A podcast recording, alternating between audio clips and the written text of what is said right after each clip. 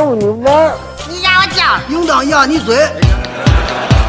一群天津人创建的播客节目，每次跟您聊一个新鲜话题，好玩、长姿势、跨界、槽点满满，每期都给你足够惊喜。是惊吓吧？生活、旅游、科技、理财、八卦，众多轮值主播，总有一款适合你。不要嘛！我是王姐，津津乐道，分享体验，享受生活。二他妈妈，你快拿大木盆来，我可赶上这波了。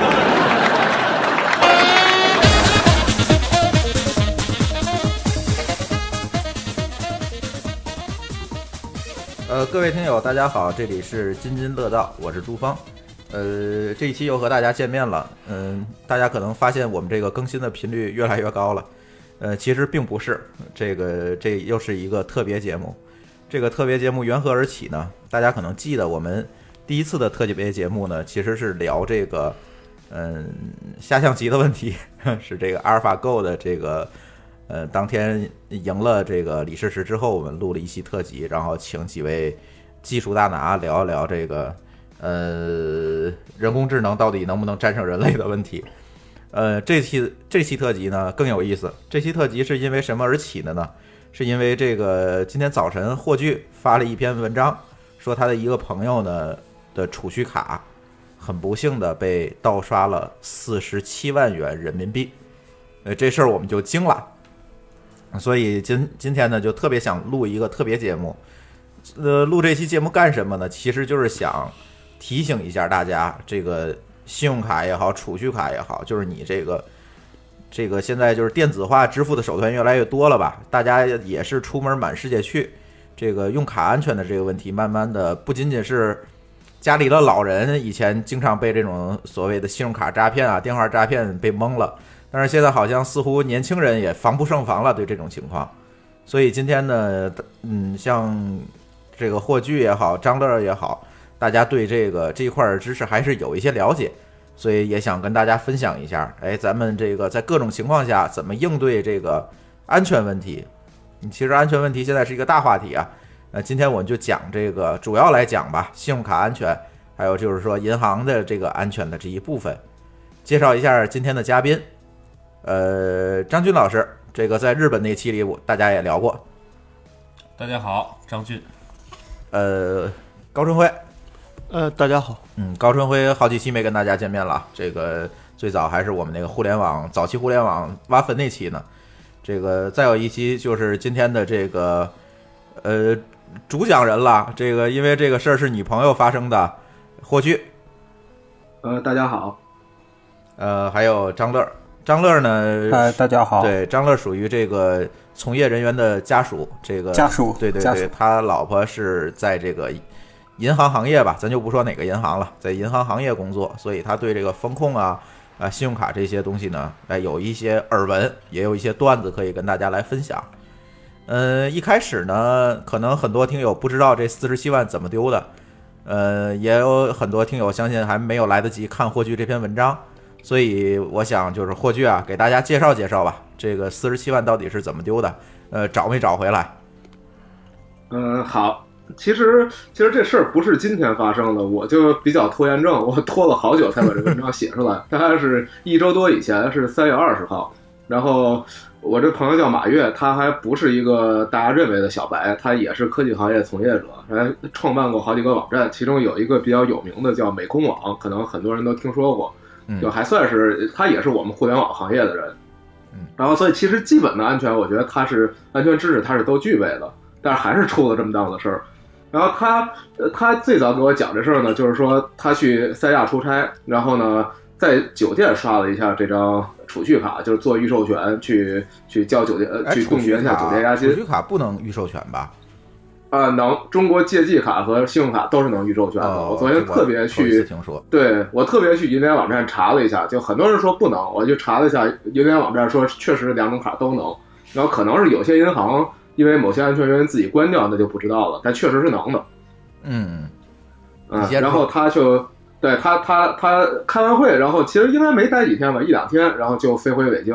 北京一落地，飞机落地，在从机场回家的路上就收到两条短信，就是连续两两条刷卡的短信，就是在 POS 机上刷的，然后两条合起来一共四十七万，那卡上所有钱就这么被刷没了。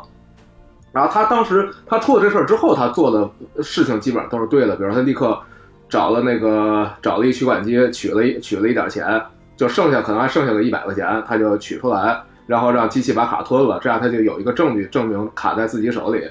然后去，接着就是打电话给银行，然后报警，就这一系列流程都对。但其中比较诡异的就是他打电话给银行的时候，这银行就说说，呃，现在是周日，我们我们下班了，然后你这事儿你得周一来解决。哎，咱能说解决不了吗？呃，能说就是浦发银行啊，那没什么不能说。他因为他自己把卡，对，他他他自己把卡呀、照片啊什么的都已经公布了，然后。报案回执，浦发给的回单都公布了，我们也没什么可避讳的。这个有一些新闻其实也报道了，这已经是已经是一个公开的事儿了。嗯，你接着说。然后就是，对，然后他就这遭遇这事儿，他就很郁闷啊，就是说周日晚上处理不了，然后那就是只能等到周一，然后周一去银行领回了卡，打了回单，然后开了证明，去派出所报案立案，然后然后就这么一系列的事儿。然后但是，但是这事儿。基本上是没看起来是没法解决的现在，然后呢，警察帮助他查到了对方的刷卡行是在，呃，是江新江新农村信用社，然后在上饶那地儿一个商铺，然后呢，然后那个商铺的 POS 机刷的，然后他就找到了江江西农信自己打电话，然后警察帮他找到江西农信说查那笔钱到底怎么样，然后农信给他的回复就是说这个周一。呃，到到周一的时候，这笔钱已经被人提成现金提走了，就账上一点钱也没了。那就这事儿就就是这样，就是反正是钱丢了，也暂时看起来也拿不回来。哎，这个问题就很很很有意思啊，就是说卡在自己的手里，然后被刷了。对，就是卡完全在自己手里，然后所以他现在觉得是呃是在这个酒店刷这个卡的时候，这个被做了手脚了。呃，他自己开始是这么觉得，他觉得是酒店出问题，因为之前那个 CCTV 报过一次，就说有人混进酒店去应聘作为酒店的工作人员，然后去骗客人的卡，对吧？然后他就想起了这件事儿，他就怀疑是酒店有问题。但是后来昨天，呃，有一些搞银行安全的朋友就跟我聊这件事儿，分析他问题出在哪儿，然后他们给我的看法是说，不可能是酒店，因为这时间太近了。他们给我描述了一下，就整个盗卡的这件事儿，就是它是一个特别复杂的环节，就跟跟我们做工程、做项目是一样的，它也是一个大型的项目。然后人家也要从拿到你卡、知道你密码，然后要经过一系列的部署，比如说这钱怎么转，多少人去取，开多少个账号，呃，买多少个身份证，就这一系列流程部署完了，才能去你真正到你的钱，然后这样才能不容易被抓着。所以他们。说常见这种流程一般得做几个月，就不是说你你前天刷一次卡，两天之后把你钱提走，这事儿是做不到的。呃，也不是做不到，就是这么这么做很容易被抓着。早就被人盯上了。对，就应该是他更早的某一次刷卡的时候，呃，就被人盯上了，然后人家就针对他这卡部署了很久，就可能可能中间应该还查过，就是因为他也不可能是这么多钱永远趴在活期账号上了，他应该也是最近。需要用钱，然后把一些钱转过来，结果刚转过来就被人取走了，啊，太可怕了这事儿。那这个现在其实特别诡异的，我觉得有两点啊。第一点就是我刚才说的，这个卡在自己身上，然后这个钱就没了，是吧？第二个呢，就是这个打电话，然后跟银行讲这个事情的时候，银行说我当时我解决不了。对。这个也是我觉得特别惊讶的事儿，就尤其是银行，银行说解决不了，这个我确实挺震惊的。对，这个我们能不能合理猜测一下，这个银行里面有同伙啊？呃，反正昨天这个搞银行安全的人也跟我说，他觉得这个有内鬼这件事不可避免，因为银行其实它也就是一个普通的普通的机构嘛，你你审核再严，你总是难以避免有些人。呃，潜心积虑，然后冒充成一个正常的员工应聘进去，然后拿到权限，这种可能性谁也不能说完全没有，但是这几率不大。嗯嗯，就是说还是说这个银行的处理应急机制有问题。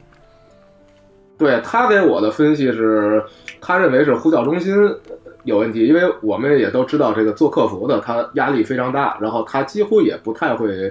那个自主的去判断一下这事儿什么事儿，那他应该有一份 FAQ，你你你打电话你说什么事儿，他就照这表查一下，说下面回你什么，应该做什么，然后他们应该就这么一流程。然后呢，肯定是这个这个人当时他误判了，或者他他没有理解这是一个特别严重，然后银行立刻采取行动可能能挽救的事儿，然后他就认为这是一个普通事件，那你就上班解决，这就是他们的工作流程。所以他也不但是我们是不是可以理解成，其实如果这个钱已经被刷走了，其实如果你马上处理的话，似乎这个钱也拿不回来。呃，我就有多大的挽救的余地呢？这个我不是特别懂银行的流程，对，但这可能要更熟悉银行的人来说。但昨天反正，那我我接着说，我跟那个朋友讨论的结果就是，他认为呢，呃，有一定的可能性是可以通过通过银联去申诉，让这笔钱冻结。但是其中也有一些困难，比如说对方的那个江西农信，然后人家就会说说我为什么帮你冻结？你浦发丢了钱，你浦发丢了卡，然后你就怪到我头上。那我这边商户正常的刷卡，人正常的买走东西，那商户回来找我说客户把东西提走了，你钱不给我，对吧？然后这事儿他也很难解释，所以这个所以这里流程也可能要先跟听友来普及一下一个基本的知识吧。其实。这个知识在我们信用卡那期也跟大家聊过，就是我刷一个信用卡，通过一个 POS 来消费，其实这个是要经过好几个银行的。首先你要经过的就是 POS 机所在的所谓的收单行，在这个故事里，这个角色就是江西农信。然后呢，这个收单行是向银联请求啊，好，你这个浦发行把这个账户里那边钱打到我的这个收单行的这个头寸里面。然后这笔交易呢才算基本的完成，所以这里涉及到收单行是江西农信，然后呢中间有肯定也是有银联，然后再有一个呢就是这哥们儿自己卡所在的这个叫发卡行，就是浦东发展银行，是不是可以这么理解？对，是这张总应该更熟啊，张张总给讲讲可以。呃。对，应应该朱总说的应该差不太多。就是实际上那个，我我就我说补充一下啊，其实现在有一种那种小的，就是那种信用卡套现的设备，有点像拉卡拉，但是可能不太一样。实际上你用这个小设备刷的时候，它出来的都是有的是那种有积分的那种消费。这时候他那个商户其实都是，就是像什么哪儿的一个农一个那个电器城啊，哪儿的一个那个。一个一个家家家具厂啊，可能好多都是这样子。有时他不一定真的去这个商铺去消费，可能拿这小东西就可以直接把你的钱都刷走。完了之后，一般这种刷走完以后，可能是 T 加一这种，或者是 D 加一这种，去倒到你的那个后台你自己的账户上去。嗯，好像这种东西，好像咱俩共同认识的一个人就干这个的。是，你们连这人都认识？不不，他人家是一个正当业务，正当业务，我就说这个事儿嘛。人正经公司，嗯。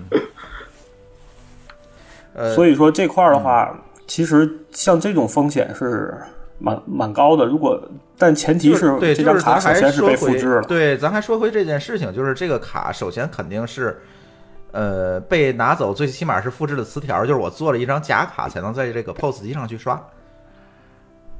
对，嗯，这个呃，这个张总有没有什么理解？因为现在很多的卡现在都是在换成那个芯片卡嘛，是不是芯片卡就可以避免这个问题呢？呃，芯片卡可以避免，嗯，磁条卡是不是最不安全的一种方式了？但是今天又有人说这个芯片卡也不能完全避免，因为芯片卡上还是有磁条，这个是什么一个逻辑关系？这这个谁谁能给我说说？其实就是一般来说，到那个就是，呃，这个 POS 消费的时候，原则上你这个你如果是有那个芯片的话，是优先应该是刷那种芯片的。就是说，本身上来说它有磁条，实际上磁条在 POS 的这种设备上刷的时候是刷不过去的。啊，就我知道我见到过的是它。我我我这卡本身是有芯片，完了之后他直接刷我磁条是刷刷不走的，他必须还得把我芯片插上。但是如果这个 POS 没有读芯片的功能怎么办？啊，那还真不知道了。嗯，这个我我我可以说一下，因为我平常刷卡的这个机会比较多，经常张军老师在商场里面去逛啊。它一般这个一个那个就是收银台啊，它至少会有两到最少有两台到三台这个设备。它这个 POS 机呢，分系统也分版本，它有一种版本呢是根本就没有插这个芯片卡的这个这个插槽，然后呢，再下一代呢是有插槽，但是呢，它可以通过它的那个选择去再选一下是芯片还是是芯片还是磁条？它是这样，就是比如说像我有一张卡，它那个芯片可能是不太灵，所以说呢，我经常会遇到这个，它插完芯片之后它读不出来，然后呢，它就会刷一下磁条，刷磁条之后，它就会给你一个选项，说您是到底是这个用磁条还是用芯片？你如果选选那个否的话呢，它就会自动回到这个磁条消费，一样也可以把钱扣走。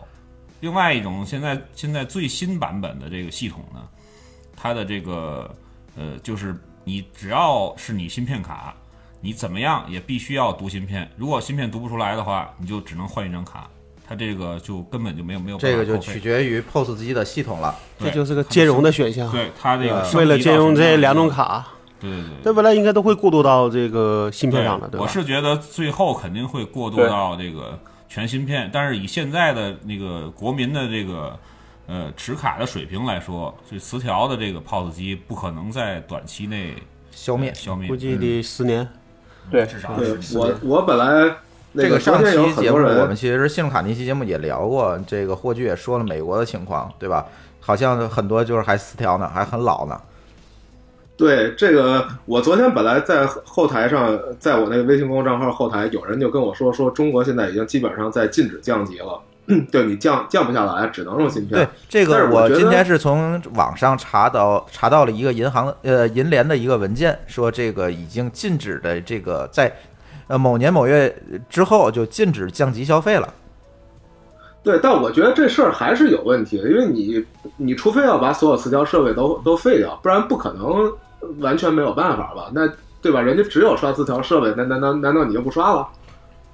对，这个是没错，我深有体会，因为因为因为几乎天天都在商场里刷卡，所以对说，然后然然后而且境外的这些，比如说你持卡人去美国消费了，那美国只有磁条，你怎么办？难道对这个境外的问题也是张俊老师给大伙儿讲讲，因为呃反正我出国出的不多哈，上次节目也聊到，去泰国基本都是磁条，我有芯片也没有用，到但是到了日本我只能用芯片，就是可能会有这个差异是吧？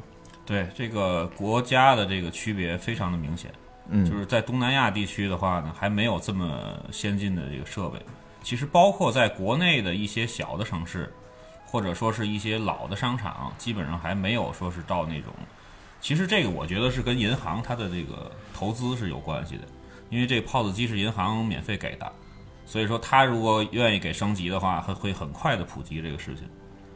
但是银行的动力不足。这个跟国家也是一样的，有一些国家它本身这这种这个基础建设就不太好，因为这个芯片卡它不仅是说那个 POS 机的升级，它整个的系统还有银行的这个这个这个大系统，它都要去做这个相应的这个升级的工作。所以说短期内，像日本啊，包括美国的一些地方，其实也是通过这个芯片来来来来去消费，但是大部分的东南亚地区还是不行，这肯定是会有很长时间的过渡期。呃，霍炬，反正咱还说回这件事情来吧。这个霍炬现在这个钱是什么样一个状态？是找回来了，还是没找回来？我听说他也是四处去这个报案啊，找银行，这些东西都已经做到位了。呃，现在就是浦发成立了一个，说是专门处理他这事儿的一个处理小组，然后让他等答等等结果。但是结果是什么样的？反正现在这事儿已经过去，今天已经第十一天了，然后还是没结果。呃，就是还是没找回来呗。对，然后以后怎么样不知道，但以以后我反正我们俩都觉得这事儿不太乐观，然后看起来也不太像能找回来的样儿。呃，但是我们那个合理假设一个可能，会不会说浦发就把这个事儿认了，把钱赔给他？嗯呃，这个应该是一个很普遍的情况，很多银行都有这笔钱，就是准备准备用来赔这样的事儿。然后，比如昨天我问那个搞搞那个银行安全那哥们儿，我说到底什么银行安全？然后他也跟我说俩银行，说他认为流程最准确的，就是最符合安全流程是工行。然后呢，这个用起来最省心的银行还有一个就是招行，因为招行赔的特别痛快，就是他觉得招行流程虽然呃没有没有工行那么严谨，但是招行出了事儿认赔，赔得快人家拿钱我就认认赔了哎赔的快。对嗯对，他说他说招行的问题是。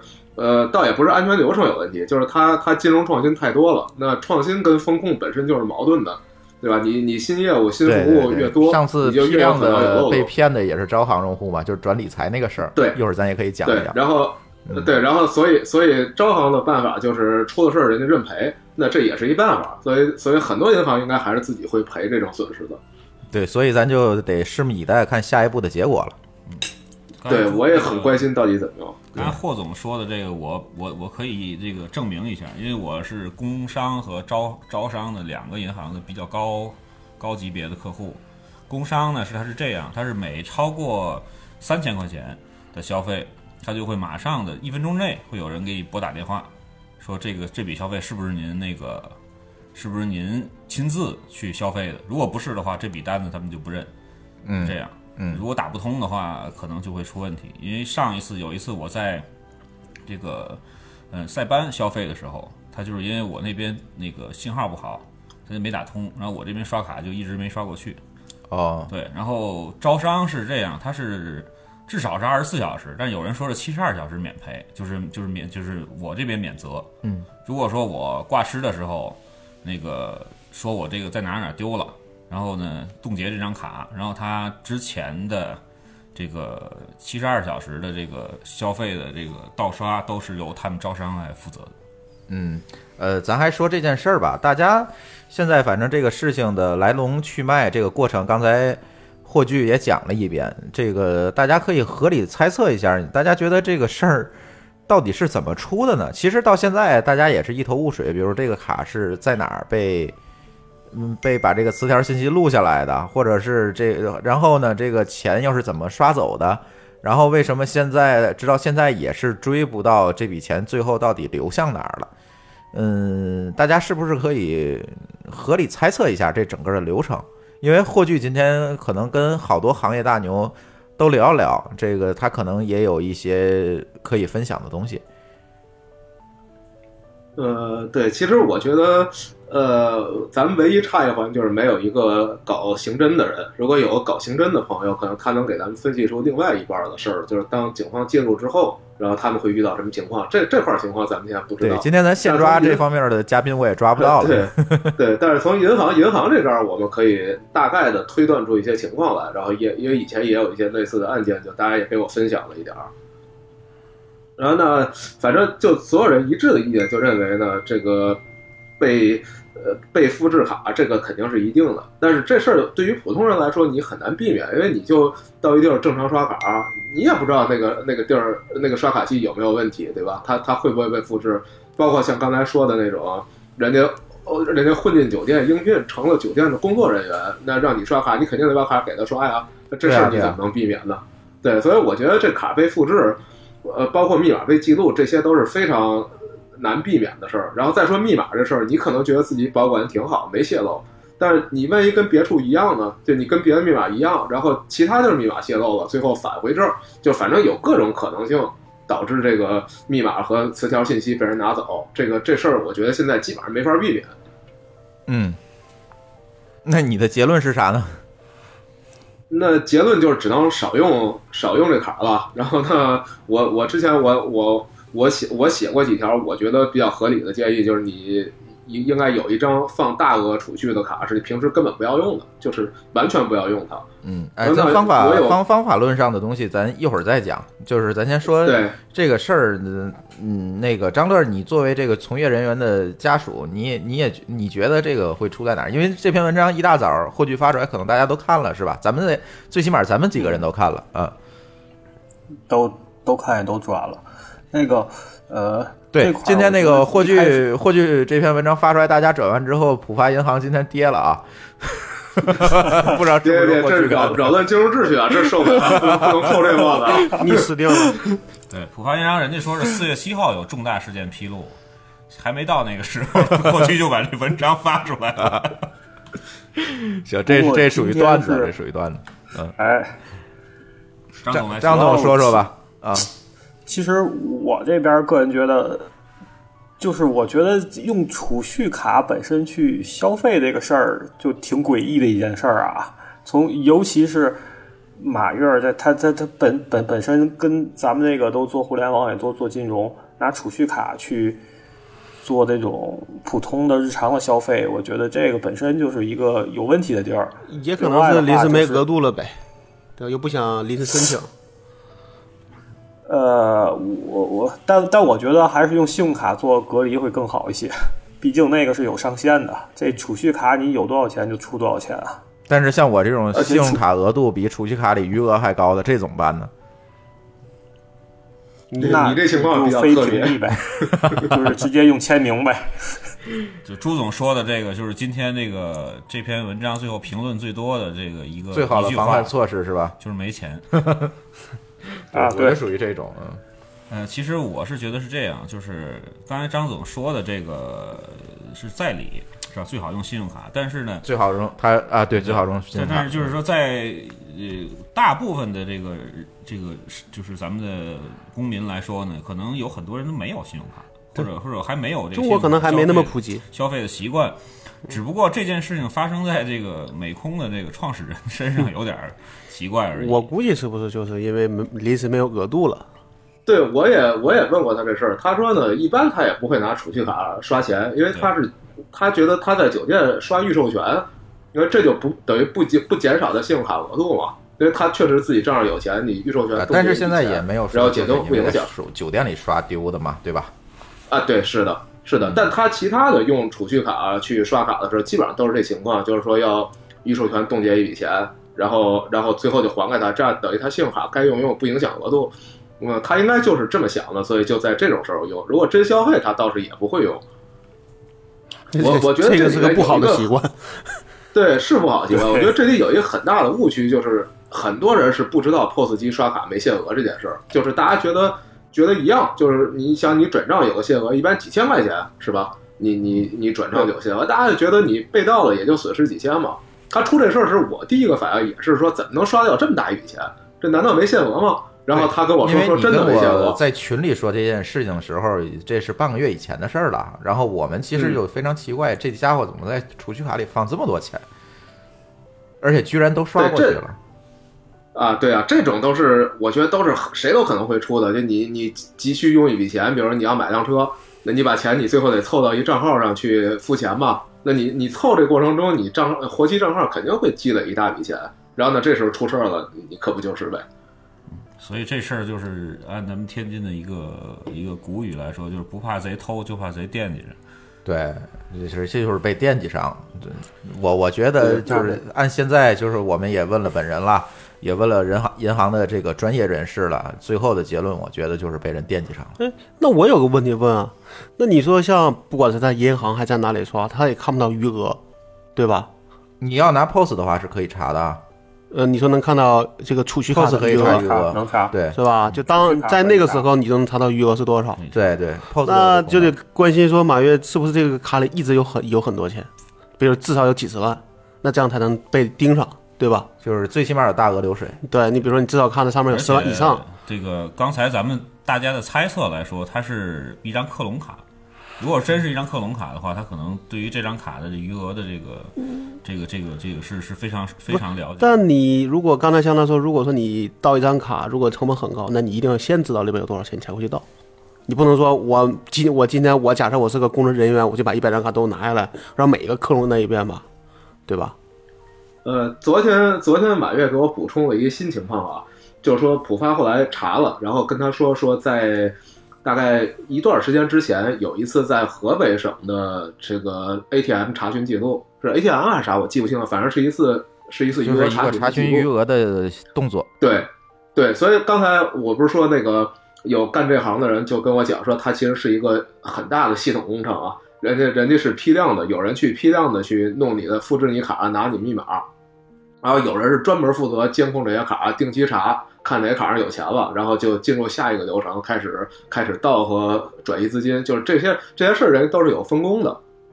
嗯嗯嗯，反正我知道一个现象，就是说国内的这些银行卡诈骗也好，这这个各种各样的诈骗也好，最终目的其实就是让你把钱汇到他的一个指定账号里面嘛。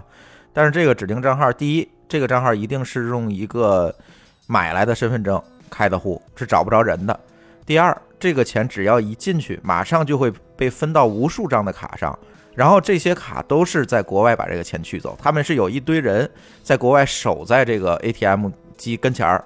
一声令下就分头取钱，瞬间你这个钱就被一层一层、一层一层就全取走了。嗯，这属于有组织犯罪。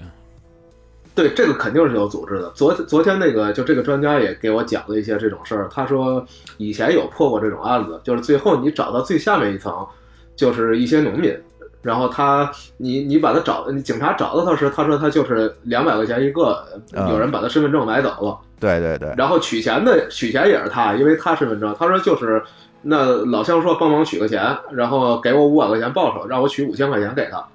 然后这事你拿他是没有办法的，而且你你抓住他给他判刑是没有用的，因为而且这个本身也没有什么刑事责任啊，这听起来，我就帮忙取个钱，他只要不知情，能对你最多也就拘留他。这事儿再说你就算把他判了刑，又有什么用呢？因为主谋也不是他嘛，对吧？所以人家人家一层一层，人一层一层隔离的，就是这当事人他根本也不知道这组织什么情况，对吧？他不是像你黑社会抓一小喽啰能把能把头子供出来，他根本就不知道，所以你你把他怎么样也没用。对对对，所以这个钱现在还飘在天上呢，能不能找回来，咱只能看这个浦发行的下一步的动作了。但是这个事儿，哎，呃，张总先说，呃，哎。那那那我先插，哎，有个事儿我问一下，呃，霍炬，就是他那个对方那个取钱的时候是等于周日发生的消费，周一那个钱就已经从从那个就是事发那个上饶那个农商行取走了吗？对，周一周一中午的时候，那个就他到三里屯，其实他已经查好这个时间了，可能很多银行那是周日不上班，不是普通或者他会推到周一的。呃，但是他可以给打散啊，打散转到下面的账户里，然后再往下转，这样去取。他们现在都是这么取的。哦，哎，他那不是一一次性取现吗？呃，现在这个细节还不知道。对，这个因为他们好像还没有查农商行的这个情况，反正霍炬这篇文章里我没有看到。但对，但你想啊，他是他就是打这个时间差，你去按正规途径去去走这个信息，一定是比他转钱要慢的。对。那只要他批你快，然后就你查到最后说，比如说就分了几十笔，你发现这事儿你也查不下去了。嗯啊，对，这个也有人这么说的，就是说在那个一般这种案子都发生在周六或者周日，然后因为他们里头好像有一个什么流程吧，就是他账结算是一般在周日晚上还是周一早晨啊，反正就是他们卡住了一个时间点，在那时间点他能最快的让这笔钱结算走，然后他就可以取走了。嗯，太可怕了，这事儿。这就跟前段时间那个哪个哪个国家那什么国有银行出事儿不是一样的吗？呃，哦，对对对对对，对吧？最后是因为他那个什么东西拼错了，对，结果没，结果导致他大部分钱没有转走。哎，对，结果有一部分是没转走。呃，反正这个事儿就是这样吧。我觉得这个既然这个这个事儿出了，也是周围朋友身上的事儿，这个。而且最可怕的是，这个人我们都知道，而且我们知道他还是一个互联网圈子里的，呃，别管是从技术上啊，还是从见识上啊，可能都比普通人稍微强一点的人，啊，竟然也是掉到这样的一个坑里，这个事儿就让我们简直就是有点不寒而栗了。这 不是说。谁家的老人被骗了？我觉得这个现在可能还多一点，对吧？就周围身边的人被骗，这个我真是，而且骗了这么多，这是我为数不多的几次我能够听到的这种事儿。嗯，既然出了这个事儿，那肯定我们就要考虑到，哎，我们这个事儿别摊我们自己头上，我觉得，嗯，就亡羊补牢嘛。这里边我想，我突然想起来一个问题，因为我最。呃，最近呢，就是前前一阵儿一直在呃，就是有机会跟着一些黄牛打交道。什么的黄牛？就是号贩子吧？不是不是，就是去倒那个购物卡呀，还有去就是套套现的这个，就是套现的这些。我刚才也知道那。所以说呢，我突然觉得这个这个商户是有最大的嫌疑。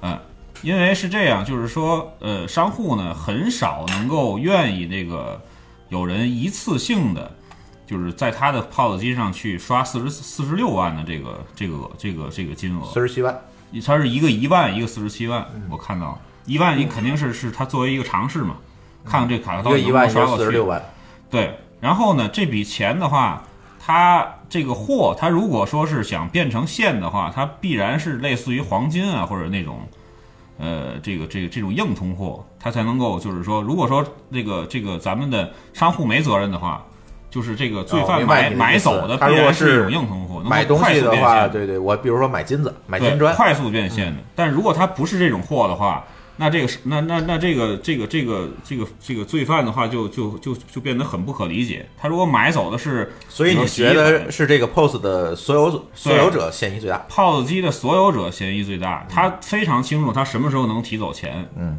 然后非常清楚这个这个这个就是，呃，他的这个机器到底能够刷刷多少，因为上限是多少是吧？，对，因为我我哥哥手里就有三四台这个 POS 机，呃，POS 机的这个这个这个就是说它的手续费，它的额度都是固都是有一定的范围的，啊，对，它根据你不同的这个呃根据你申请的时候啊，对它是有一定范围的，而且还还是还要跟它的税相关，啊，对。流水相关。所以说这个事儿的来龙去脉，我突然想想到一点，但是就是说会不会这种小地方就管理不像我们不是县城它是这么严？他非常可能是这个这个犯罪分子跟这个专门是管套现的这个这些人勾结。去勾结，嗯，去给他百分之一或者千分之几的这个手续费，嗯，把这个事儿解决了。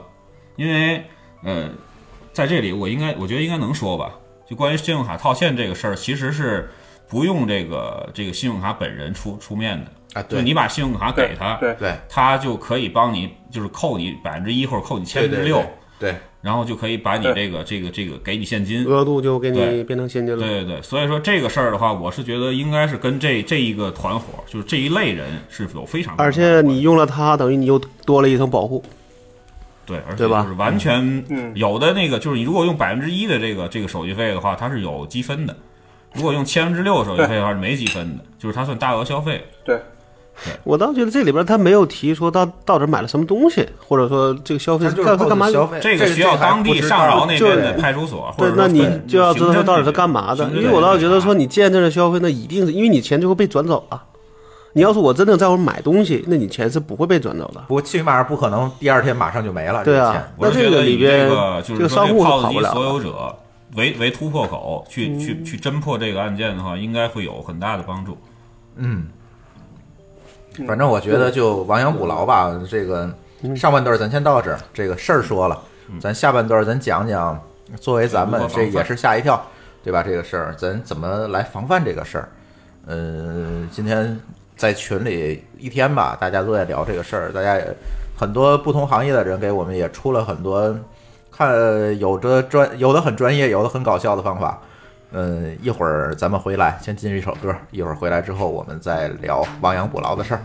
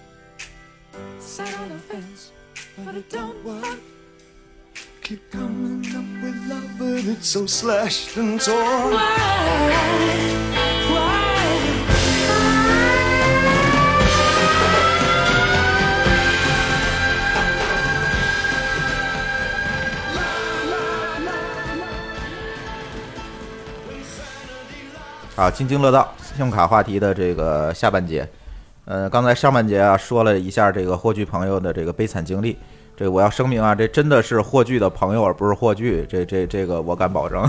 别一说那个我有一个朋友，就是可能是自己不方便说的事儿，不是啊，这个真的是霍炬的朋友。对，刚才上半节说了这个一个悲惨事件，这个下半节大家就想聊聊，哎，我们。怎么避免这个事儿摊到自己的身上？这个今天刚才我也说了，大伙儿也讨论了好多好多的方案，我觉得有好多还是聊的还挺靠谱的。这里呢也想，因为听我们节目的听众呢，可能相对来讲，我觉得那天我看了一下咱听众的这个结构啊，我觉得年轻人居多，嗯，倒没有太多的这个。就是这种老年人啊，或者中年人可能少一点，都是年轻人。但是年轻人好像就是自斥自己对这些信息技术啊、新的东西比较了解，可能有的时候就大意了，大意了，可能这个就容易被一些高科技手段或者是一些相对来讲高明的手段给它绕进去。所以今天再聊聊，就是别管你多懂，是吧？别管你多懂，这个还是得防着点儿。我觉得有的东西啊。那句话天津话怎么说？这个不怕贼偷，就怕贼惦记，就是很多地方这也不算天津话，这 是俗语。对，所以所以今天也也也聊聊这个，有有很多建议。霍炬先说说吧。今天我觉得你那个公众号后台这种靠谱不靠谱的建议，估计已经翻天了。可以选几个念念。对啊，对，呃，对我我可以先说一个，我看了公众号后面这么多留言的感想。我觉得最大的感想 就这事儿，他千万得重视。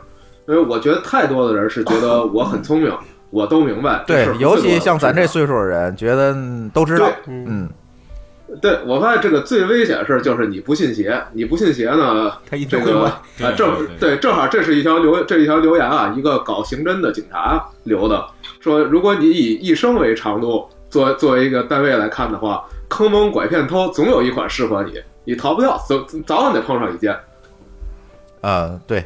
就就就是还是那句话，务必小心，不要自以为是。对，要是说这个事儿的话，这个这个就是一个大前提，在这大前提之下，我们再说应该怎么防。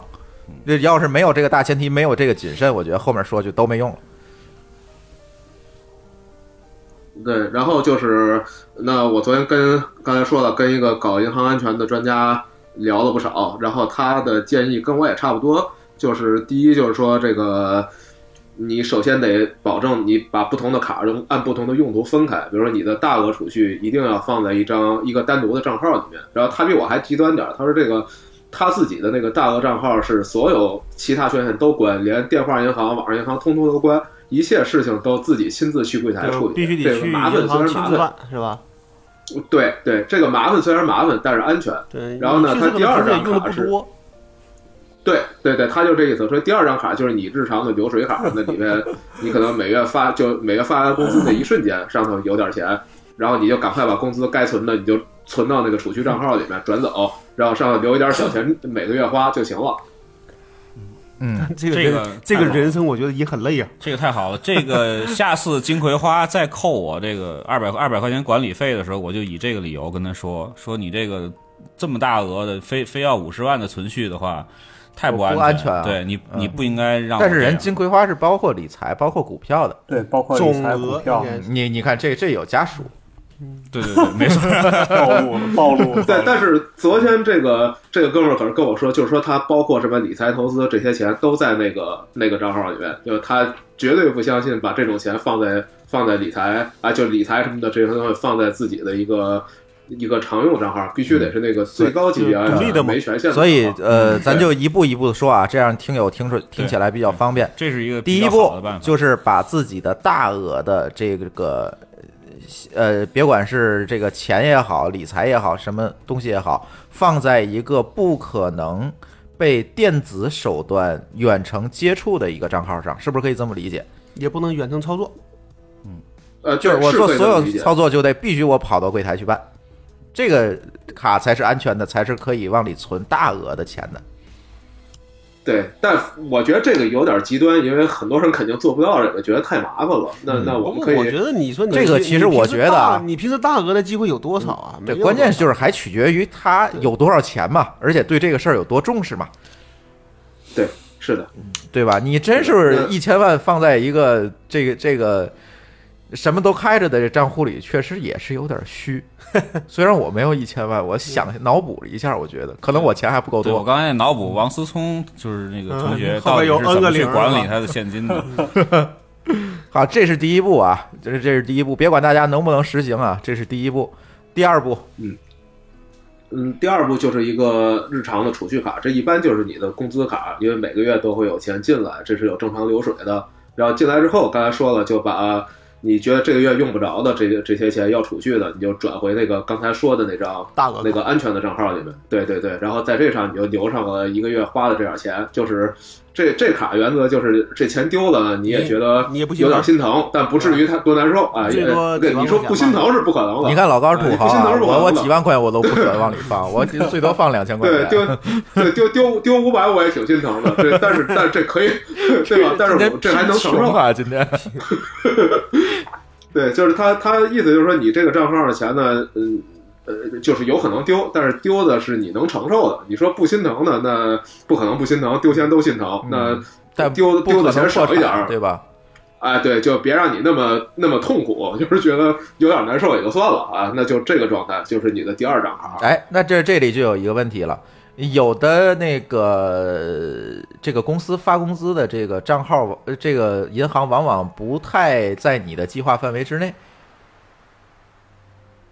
对，这个没办法，那你就只能发来公司，赶紧把该转的转走。呃，这里我给大家提供一个办法吧。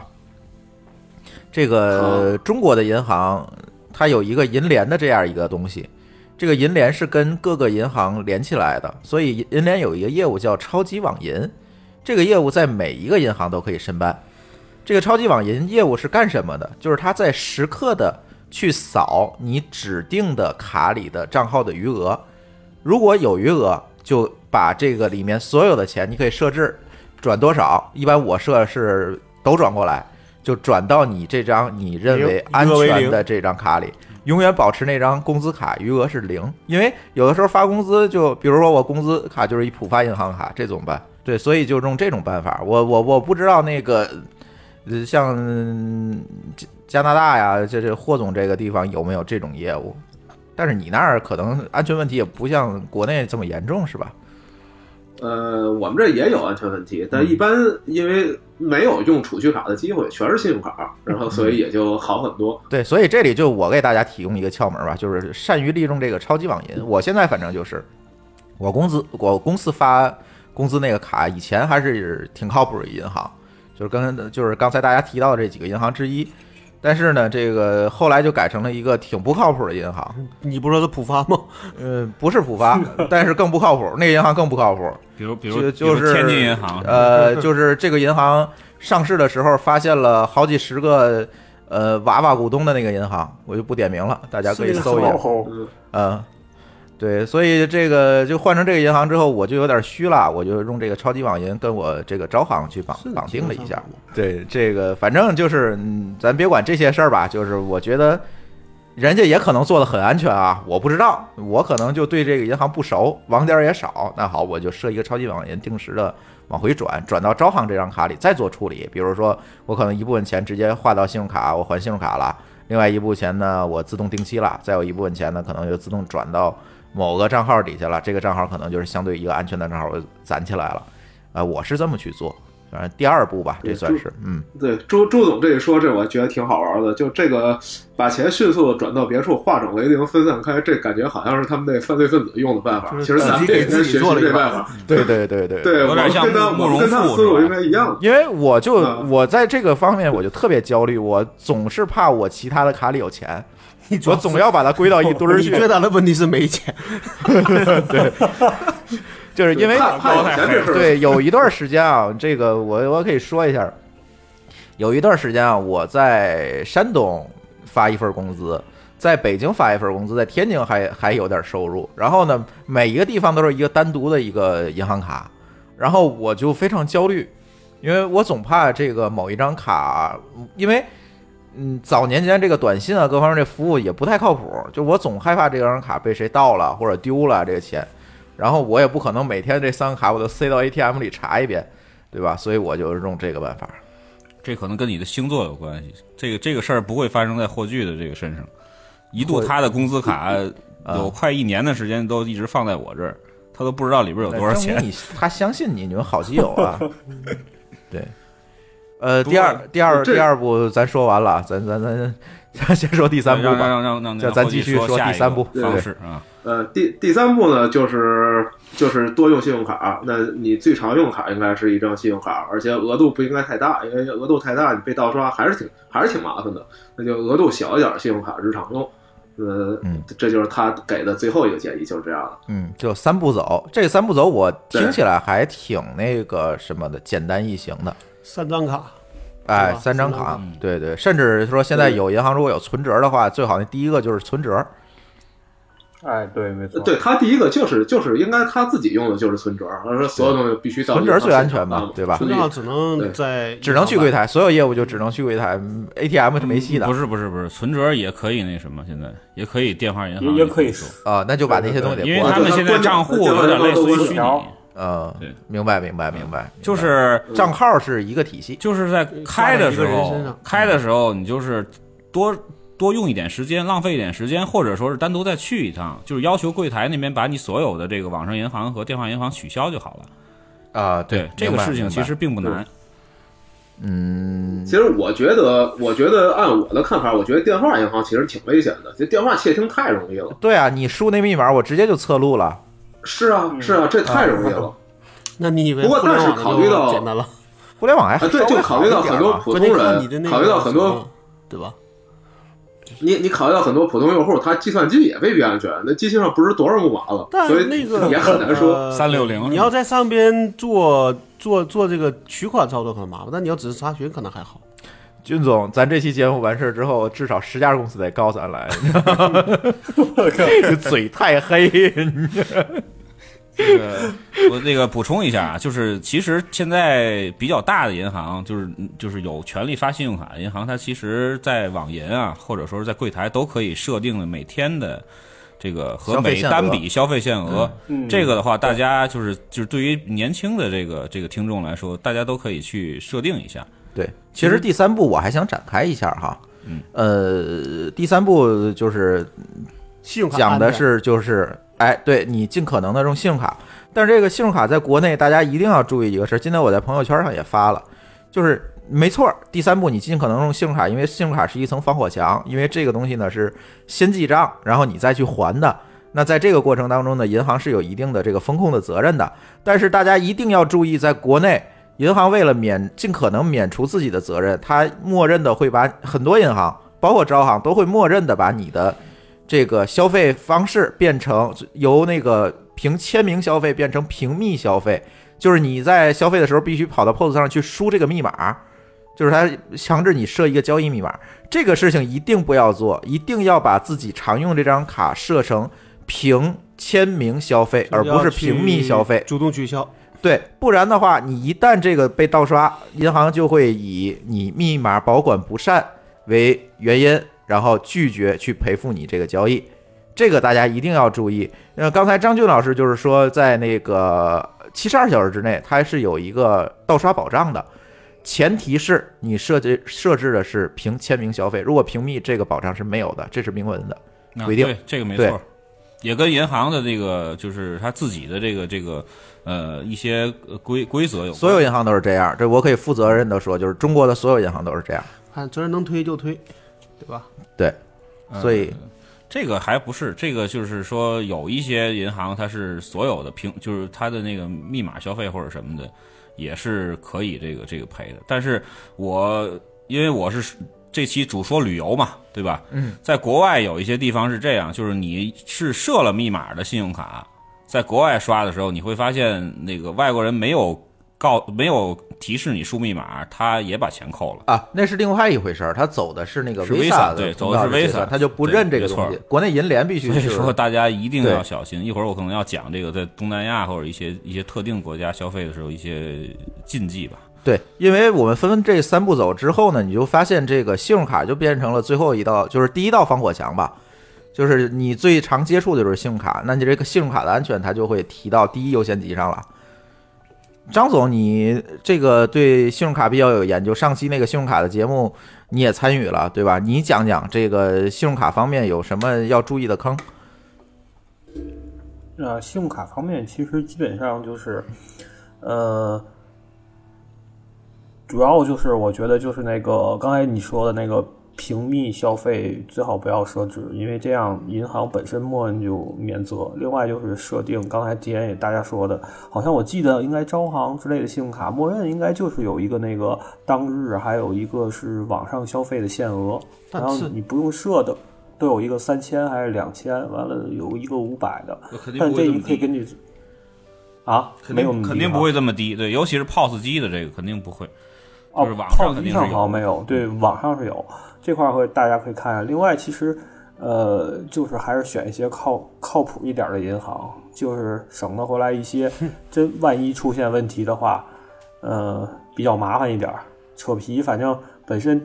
被盗刷就心情不好，还跟他们扯来扯去又解决不了，那更心情不好。我觉得这这个这个东东西就是看每个人自己。另外就是在外面刷卡时有个小窍门，就是说咱那个信用卡背面不有一个那个呃 CV 码吗？嗯呃，最好就是在签名条上最后的三位数。对对对对对，那个最好是拿个平时不用的时候就把那个东西给粘上就行了，因为有时的话。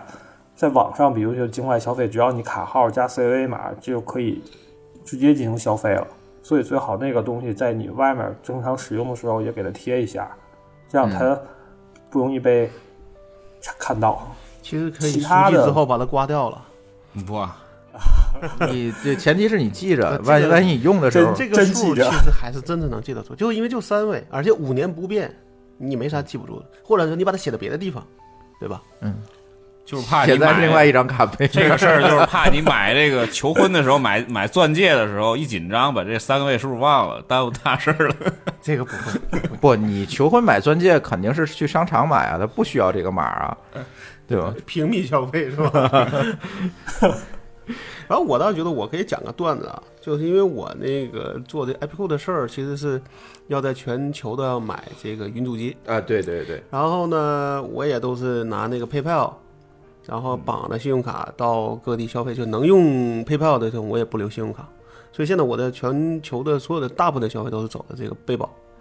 然后呢，有一天我是在那个一个可能就是我们觉得很遥远的地儿，叫阿尔巴尼亚，嗯，搞了一个运输机。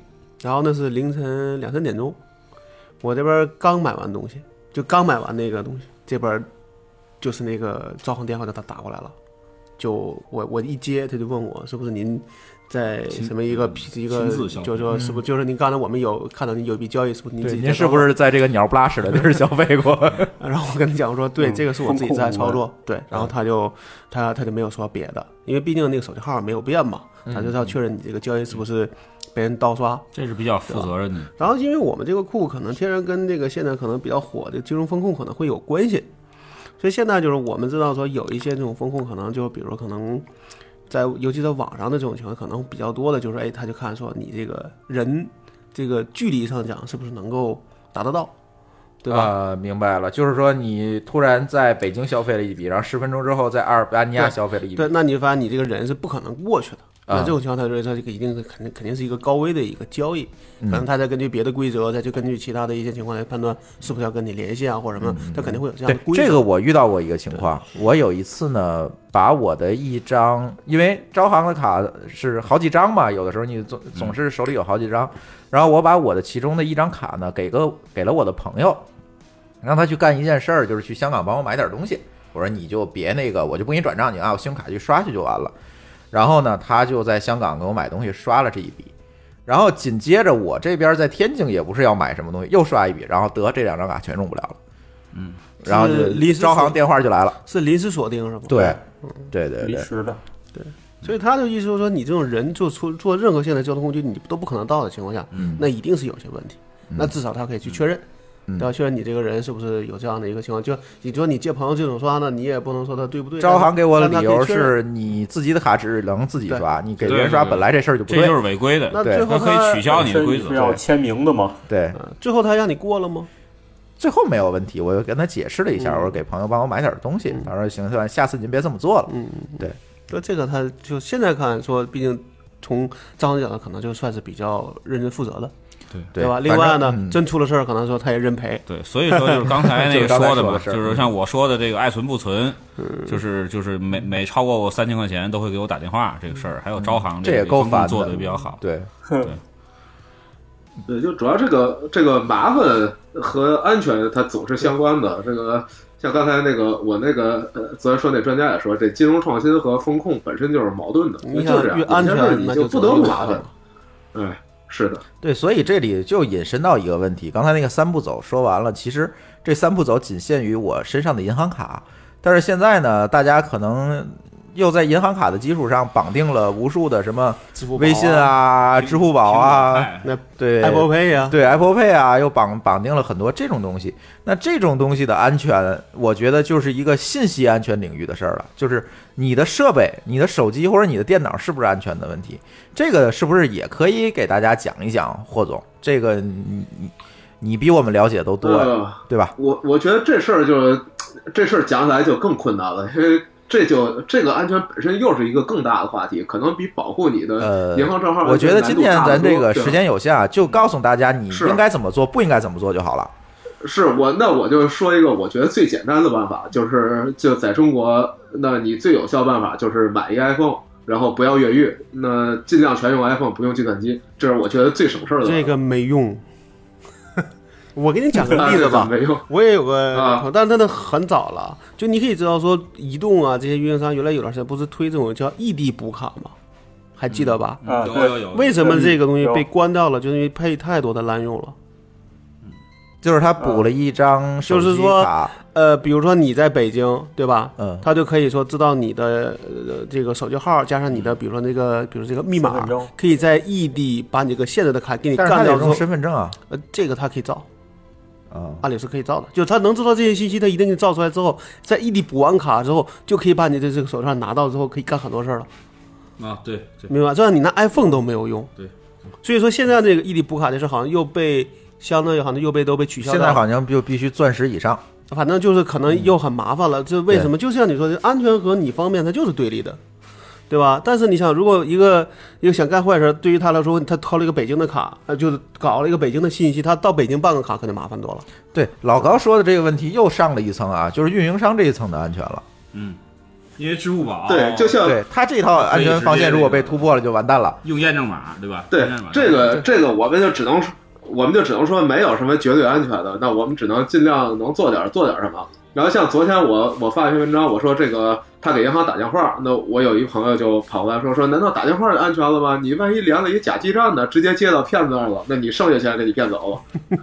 嗯，对 这个他要能知道你在哪个假基站，这个也挺不容易的，对吧？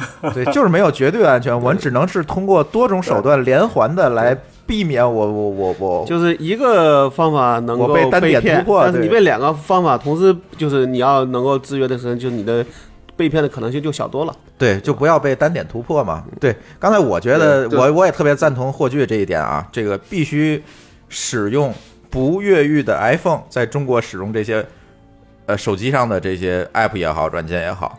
这个原因呢，我大概的跟大家解释一下。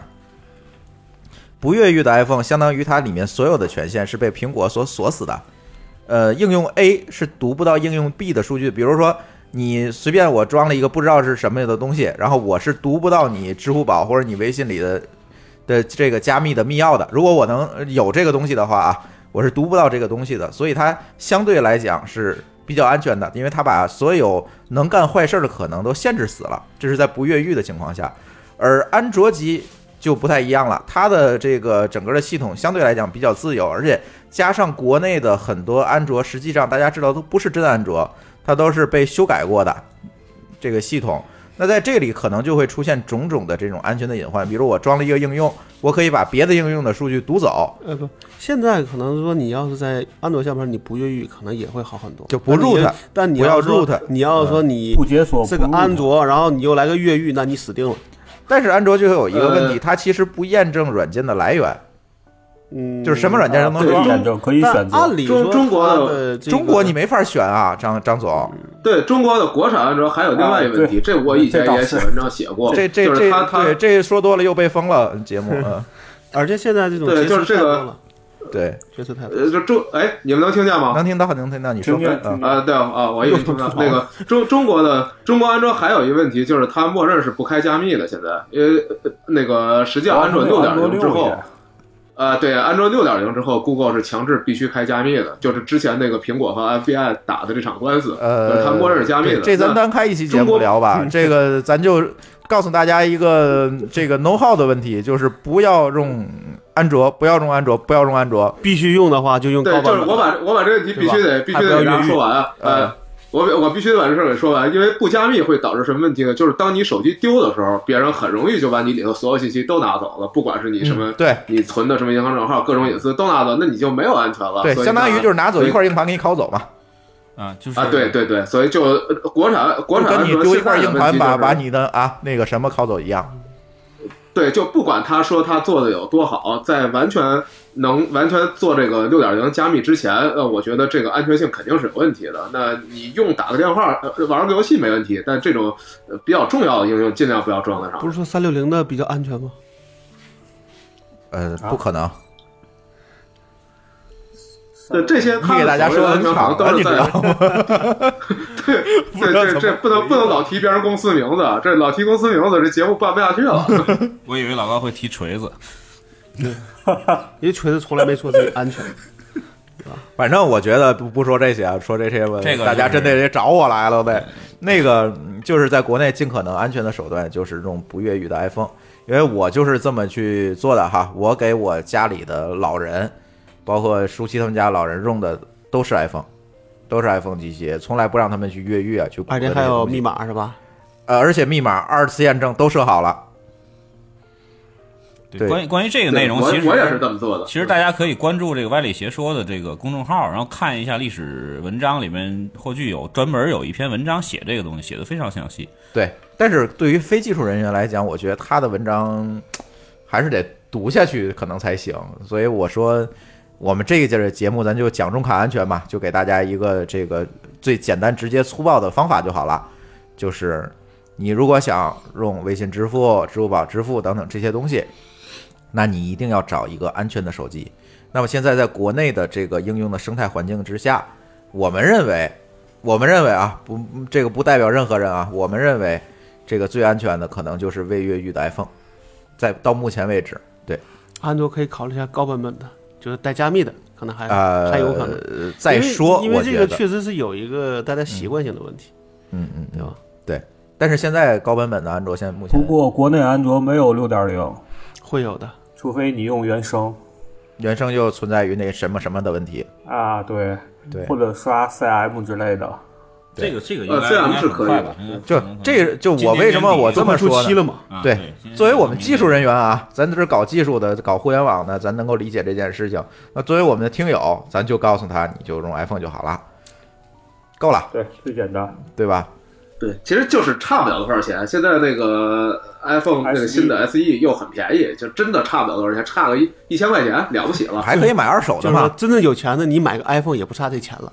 把这个重要啊真在乎这钱把重要东西都放在 iPhone 上，你那个安卓随便打也无所谓，丢了也你也不心疼，对吧？也不会因为这个丢钱就行了嘛。对，其实我特别想把这个个人信息安全啊，这个单独再拎一期节目来讲，就是在银行卡之外哈。为什么呢？这总有人说，我每当我提醒别人你注意你个人信息安全的时候，这个人总会告诉我，我没有钱，我没有什么可以被人惦记的，然后我无所谓，我我我我就就。大家都是这个态度，很多很多人都是这个态度。其实这个态度是有问题的，这个具体问题在哪儿？今天这个节目不展开了，不展开了。然后接下来其实，呃，还呃，这节目咱又录了一个半小时了，咱就别继续给听众们挖坑了，这节目越来越长哎，等会儿，哎，我嗯给补充一下啊，嗯就是我就我就就我太太有个习惯，她她跟朱峰是一个星座的啊，对对对，我俩有一个，星座嗯，他那个到外面儿就是你拿你的那个实体卡到外面 ATM 机去刷卡，就去查询也好，取现也好。只要是他不认可的，或者是不在他信任列表里的 ATM 机上，他做过一次操作，他会立刻回家，在网上银行也好，或者说是在他熟悉的 ATM 机上把那密码改再改一次。啊，我明白他这么做的目的了。因为有的时候就他们银行内部就有过，就是在 ATM 机本身就是做过一些手脚，它可以通过一些，比如说是加一些小的那种摄像头啊，或者说一些那个东西去窃取你的一些密码呀、或一些什么信息，所以这一点上他做的反正也比较极致啊。这个事儿我经常被爆爆一个料啊，就是因为我弟弟在某银行的那个 IT 部门，这个银行我不能说，弟弟名字肯定也不能说。他说这个就是跨行的 ATM 取款，传输密码是明明明码明文。啊，专线明文。是明文，专线明文，对，所以说内部但是这条线是加密的。对。啊，内部的员工来说，就是 IT 部门的所有员工来说，就是级别比较高的来说，就就是可以看到无数人的这种信用卡的卡号和密码。啊，这太可怕了，这我还真所以说就头一次知道。是尽量的不要那个用那种大额的这个这储蓄卡去去跨行去取款。这难道不是说像咱们 IT 界常用的办法，把密码存的时候加个盐吗？就是做个 MD 五加个盐之类的。那对方就是他们可能有些系统太老了，他他系统太老过去没考虑过这问题，所以说就是一时半会儿是生不了。张总这个夫人的这个这个这个做法是是挺好，我觉得值得提倡。嗯，我回去改密码。对，所以这就是这就是我刚才说的，你可能觉得自己知道的够多，但总有一些事儿你是不知道的，这这太正常了。对，而且我我还可以讲一个我自己我自己犯的错误，其实我还是挺注意这些事儿的。但是我我有一张卡，就是里面只有很少的钱，一直都有很少的钱，是吧？那就干这个用的。但是后来我我出国之后呢，因为那卡用的也越来越少了嘛。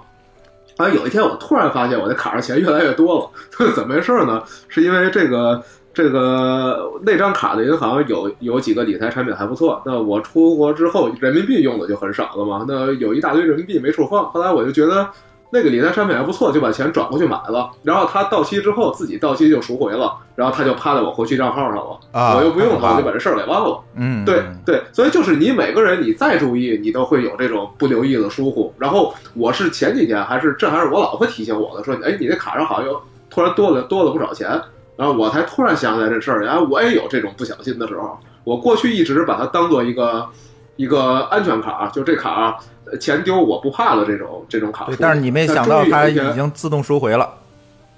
哎，对，就慢慢慢慢的，随着时间时间推移，跟我自己情况的变化，这卡变成了上面已经有了一笔丢了，我觉得很难受的钱了。那嗯就是你你再注意也会遇到这种事儿的。明白了，明白了，这这个确实是啊，还是那句话，就第一大原则就是千万不要盲目自大、盲目自信，然后我们再说后面的安全策略，你才可以去严格的、谨小慎微的去执行，否则这些东西都是免谈的。对，就是我们我们干互联网这一行的人，总觉得我们懂得够多，但实际上我们如果去看这些安全案例，你会发现所有出事儿的基本上都是有人违背了操作流程。但是你说起来不违背操作流程很简单，但事实情况千变万化，你不知道哪一天不留神或者这个状况变化，你没没留意到，你就违反了之前自己制定的操作流程，那很有可能这事就出事儿了。对，呃，说到这儿，其实就想，除了我们这个互联网人啊，我们现在家里都有老人，因为咱这个岁数，家里老人可能都六七十了。然后呢，其实他们现在现在这个社会，就是老年人参参与这个社交活动啊，这个跟外面去接触啊，其实我觉得比咱还频繁呢。他们天天出去玩儿，是吧？这个也经常会接触一些，比如说智能手机啊，也会接触一些新鲜的事物啊。但是往往因为他们在那个年代接受的教育可能跟咱又不太一样了，往往会因为他自己信息上的缺失，或者呃这个或者就是被别人说的吧，这个可能就上当受骗了。这个家里的老人，好多老人可能都遇上过，比如说突然给你打电话，说你哎，你这个账户涉及到什么什么什么案件，然后你必须怎么怎么怎么怎么样，咱可能就直接给对方骂一顿，然后就挂了，因为咱知道这可能是骗子，肯定是骗子。但是老年人呢，可能有的时候就慌了，尤其咱可能很多人那个老这个家里老人都不在身边，然后呢，一提到你家里的孩子怎么怎么样，他可能就更慌了。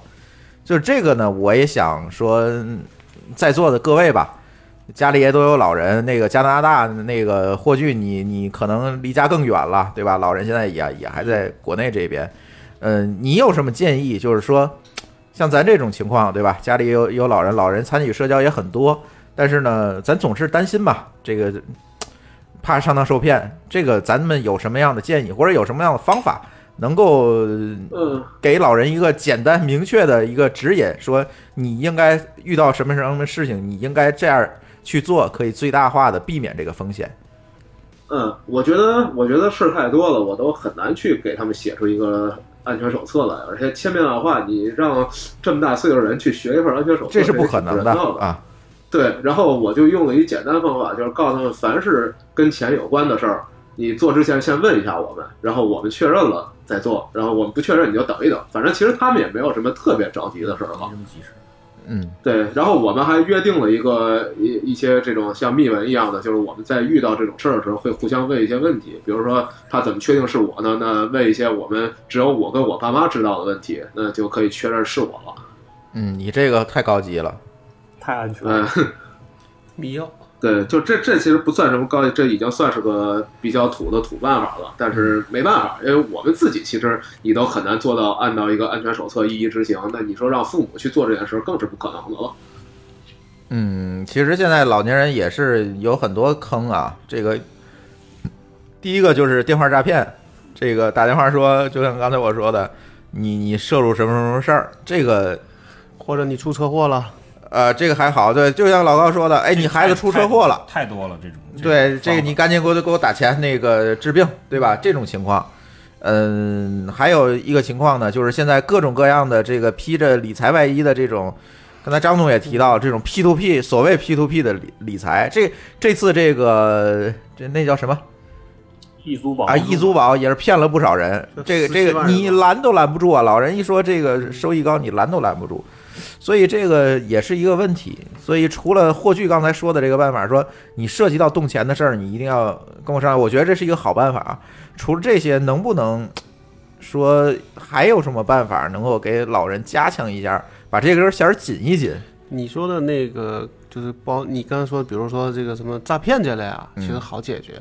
我觉得这两年三年，基本上从电视到公安到哎银行对对对做的，其实你想去银行打钱可能对现在连人都不给你打对对大家都会想。对，但现在我其实像我们能碰上就这种，你说这种高回报的事儿，你很难能说服父母，嗯他就想，嗯，对吧？而钱在他手里，你又不能说你就不能买吧，甚至说弄不好俩就可能会闹起来都有可能。对对，这个是一个你很难能够这这个似乎又不是一个安全问题，变成一个社会学问题。对，这个属于心理学的问题。这个我有一个办法，我是先于骗子把那个家里的钱都骗走，不不没有没有，就是太黑，就是每个月给老人发生活费是吗？对，就是就是就是就是先于骗子把他的钱。那个帮他弄一个这个理财。就是招招商银行，嗯。或者说像民生啊，或者这种比较大的银行的这种理财，嗯，就然后当天给他就是取出来。对，给他存一个就是比较合适的一年期啊，或者十八个月啊这种方式，因为它比国库券儿、国券现在叫什么国国债债是吧？比国债。要要收益要高。但是你如果且这个就是从从所谓那个说的收益率上，你是没法跟那种比的。啊。对，但是就是我我我也会经常的给他们看一些这个新闻，就说这个比如说易租宝倒闭的这个这个事儿或者什么的，就他们也有防范意识，我们就是说现在我们家能碰上事儿就是这样，我我母亲就是这个问题，嗯，她总觉得这个你看，对他有百分之十二的，比如说你嗯给五千，她给你五，马上就给你五百，对吧？怎么反正这种你就一看就知道这一定是有问题的非，常多的这对吧？甚至他会可能给我的给我的这些亲这些亲戚打电话，嗯，就是说这个好，那你就怎么办？对这个就是得先给他洗脑啊，对就是这个说这种保本的这是一这种东西为什么个好？一个一个社会学问题，嗯对吧？对，其实我的办法呢，其实是这样，呃，双管齐下。第一个呢，我觉得还是要帮老人啊开阔视野。你别每天的这个信息来源啊，就是周围的这些其他的老人，对吧？下楼遛弯儿、聊天儿这些老人，我反正给我们家就家里人都换的 iPhone，然后还有个 iPad，每天再来个朋给他装，哎，给他装点这个靠谱的应用，嗯对吧？因为现在医药诈骗也挺多的，对吧？这个装个这个没错，对啊，丁香医生啊，用药助手，我说你就在这里查，他卖那药这里查不到，就是有百分之百那是假药，那不用想。或者就只是个保健品，哎，对，保健品可能就是食品，那就叫对吧？然后呢，再有一个呢，就是还是那句话，就是开阔视野，这让他知有更多的信息源。我觉得现在老人啊，嗯，没有我们想的这么愚昧。你他只要接受信息多，他自己也会分析，对吧？也也没有大太大的岁数，六七十，你说现在算大吗？也不算大，对吧？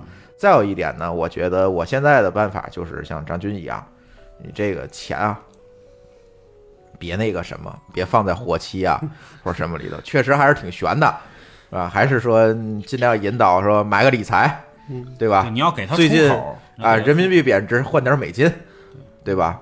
像刚才那个说的这个什么，比如说突然有一个骗子说你给我打钱，这种情况我确实是不太担心，因为现在那天我妈要给我打钱，我说我这用点钱给我打三万过来，然后跑到银行，银行死活不给打，你知道吗？你怎么证明那是你儿子？哎，对，确认了好几次，打了好几次电话，这个钱人家才给你打。那这个倒是可以理解，说不要给陌生的卡打打钱。哎，对，这个你要打钱是给，比如说你名下的打钱，这个是没问题。对，再有一个，我们家给老人弄的基本就都是存折，没有卡。嗯嗯，就是你必须临柜去处理，那柜台它就是一道防线。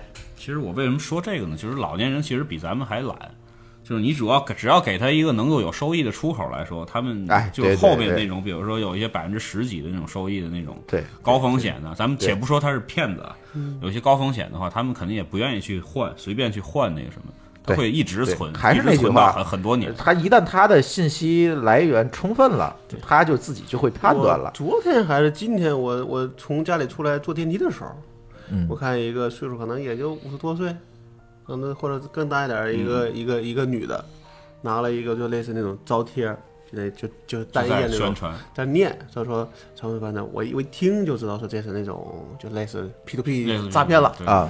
但是他他因为那那个电梯里就我们俩人，他就吵了我也，说这个恐怕是假的吧，我也不知道他是自言自语还是问我，然后我就冲他笑了一下，我说我说应该是。嗯啊，就是光，所以现在我倒觉得这这种其实你稍微有点意思，就知道这种这种社会怎么可能呢？对对，信息来源。信息来源，你就知道说，如果大家都都都在倒闭，比他你这个一一就凭啥就一枝独秀，对对吧？那应该说不是一个人两个人买了，那是他妈所有人都去买了，对吧？然后我要不就说说旅游，呃，对，最后张军老师给大家讲讲这个。现在老年人不也经常对老年人也出门旅游，这个出门旅游这这这个坑可能就更多了，因为就不在我们这个中国的法律范围之内了，有很多的事儿，对对你解决起来就更麻烦了。就首先呢，这个出国旅游也比较特殊，就是说它跟国家的这个发达程度也有关系。在出国旅游呢，就是这个储蓄卡有时候反倒比这个这个信用卡要安全，但是前提可能是要就是你必须得支持银联的国家，对吧？因为储蓄卡是是不涉及到 Visa 和 Master 的这个这个这个问题的。就是我建议就是比较简单的，就是总结几点吧。就第一点就是你现金，呃，不要带的很多，呃，也不要不带。呃，就带个应急的钱，对，就是按他那个国家有一些这个入境要求，带他的那个超过上限一点点就可以了。嗯比如说五千人民币，对吧？一般带国家都是五千人民币，嗯嗯嗯就是代购那个钱就 OK 了，就是转换成外币的这个这个等额。然后现金呢，不要放在一个地方，分散放置，对，分散放。嗯，也别要放在一个人身上。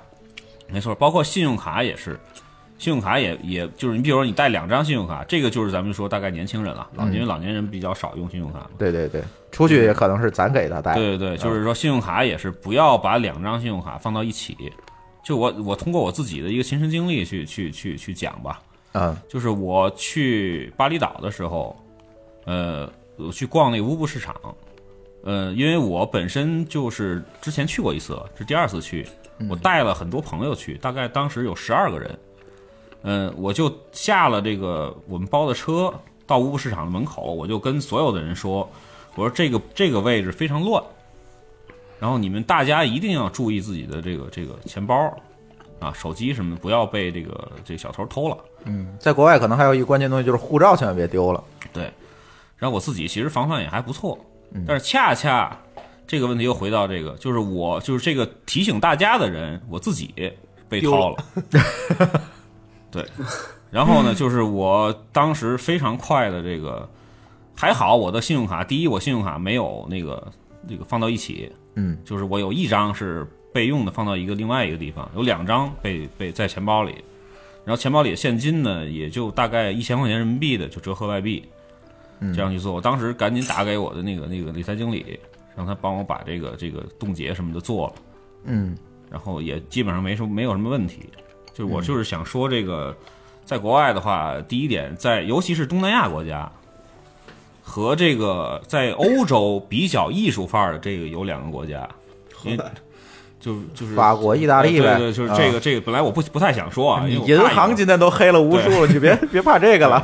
有点地图炮的这个嫌疑。就这几个国家是 非常的，包括这个就是像类似于像西班牙啊或者什么的，对对对，就是它的而且最近尤其不安不安生。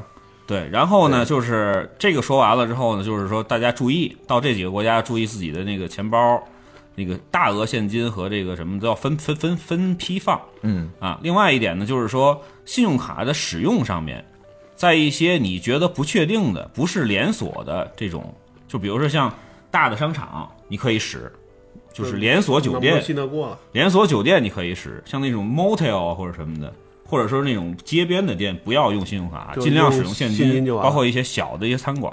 懂了。另外一点呢，还要大家有记记住啊，就是说，因为国外是基本上是不用密码的，你走 Visa 或者 Master 的话，就是，很即便你在国内都设了密码，他也不会找你对要密码。所以说呢，尽量不要让信用卡离开你的视线，包括他的一些有意的去吸引你，比如说他在给你刷卡时，他说我们这边还有一些 discount，其他的一些 discount 给你一些传单的话，就等他刷完了卡你再去看，再去看，或者说是就是说他想拿着托盘儿给拿走，尤其餐馆这个非常普遍，对，拿走给你刷，但是你说我要跟你一起刷，嗯。对，这方面呢要要要注意。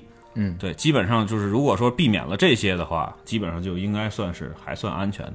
嗯嗯，呃，总结一下，就是第一，防偷；对，对，第二呢，呃就，不要放到一起，对就是不要把鸡蛋放在一个篮子里。对，第二就是卡一定不要离开视线。不要离开视线。嗯，然后然后还有就是说，在一些自己认为不靠谱的。这个就是说，非那个国际品牌的一些酒店啊、餐馆啊、有些时候可以商场现金消费。对，尽量的使用现金消费，嗯或者尽量刷别人的卡。太坏了。让别人背锅。其实我觉得就是在东南亚，现在银联的 ATM 也很多，嗯随时都可以取到现金。嗯，尽可能的，我觉得还是说对，不安全的地儿，不安全的地儿比。如我我可能去那个泰国，就是比如我吃个饭什么的，嗯我可能就是把现金给他。对，而且我觉得你要在东南亚，你那个你又不是去的很贵的地儿，那其实一般现金就够了。肯定够，够对吧肯定够，几千块钱你带带一万块钱左右吧。对，你要不买什么大个东西，基本都是可以现金。一般要是要是比如说父父亲母亲老两口去的话，一人一人五千块钱人民币的这个外币的话，基本上肯定够了。给足足够了，嗯怎么着也够了。对，把买地买东西的地方尽量是大商场。对，而且就是在尤其是在像为就我现在就说国家了，像法国、泰国、呃菲律宾、马来西亚这几个国家的话，大家尽量不要露富。就是比如说大钻戒啊，就自己的那个成对成沓的现金啊，不要在那个这个这个这个公共场合外边露出来，这样对于人身其实这钱丢了，其实倒我觉得倒无所谓，就怕有一些人身的伤害。哎我觉得再挖个坑吧，就是旅行安全这个，啊对，是不是咱可以专门儿可以讲一下？哎讲一期？因为这个出去玩儿，我们两个人出去玩儿的次数不多吧，但是也感觉说。呃，有点提心吊胆，你是想说飞机失事吗？那是另外一回事儿吧，飞丢了，这你真没辙，对吧因？为那个说实在，有很多国家的民风，一个是民风的比较彪悍，另外一个很多国家它的这个就是就是警警察系统嘛，就是说就国家机器的系统比较比较二，比较那个不是特别完善效。率比较低。对，或者是也解决不了问题。嗯，呃，行，反正这个坑有很多，关于安全的坑有很多，我觉得咱慢慢聊。今天呢，反正就就着霍炬这件事儿吧，把这个说吧，呃，把这件事儿说了吧，把信用卡、用卡安全这件事儿说了。后面呢，大家感兴趣，我们接着去给大家讲讲旅游安全啊，这个电脑的信息安全啊等等这些事儿。因为大家反正津津乐道的主播多，是吧？这各个领域都有，给大家讲呢，我觉得也都没问题，都可以讲一讲。行，今天的这期特别节目呢，我觉得就到这里，也一个多小时了，想短也没有短了。呃，这期节目先到这里，大家呢可以关注我们的微信公众账号，我们的微信公众账号的名字叫“津津乐道播客”，天津的津，欢乐的乐，道路的道。大家可以在微信里面搜索并添加这个公众号，就可以和我们交流和互动了。同时，大家除了使用通用型的播客客户端来订阅收听我们的节目以外呢，我们也在荔枝 FM、考拉 FM、网易云音乐和喜马拉雅四个平台上线了我们节目，大家也可以使用他们的这个 app 来订阅和收听。好，今天的这期津津乐道的节目就到这里，感谢大家的收听，再见。Pulled up, she put the lime in the coconut. She drank and pulled up. She put the lime in the coconut. She drank and pulled up. She put the lime in the the coconut. She called the doctor, woke him up and said, Doctor, ain't there nothing I can take? I said, Doctor, to relieve this bellyache. I said, Doctor, ain't there nothing I can take? I said, Doctor, to relieve this bellyache. Now let me get this straight. Put the lime in the coconut, you drank pulled up.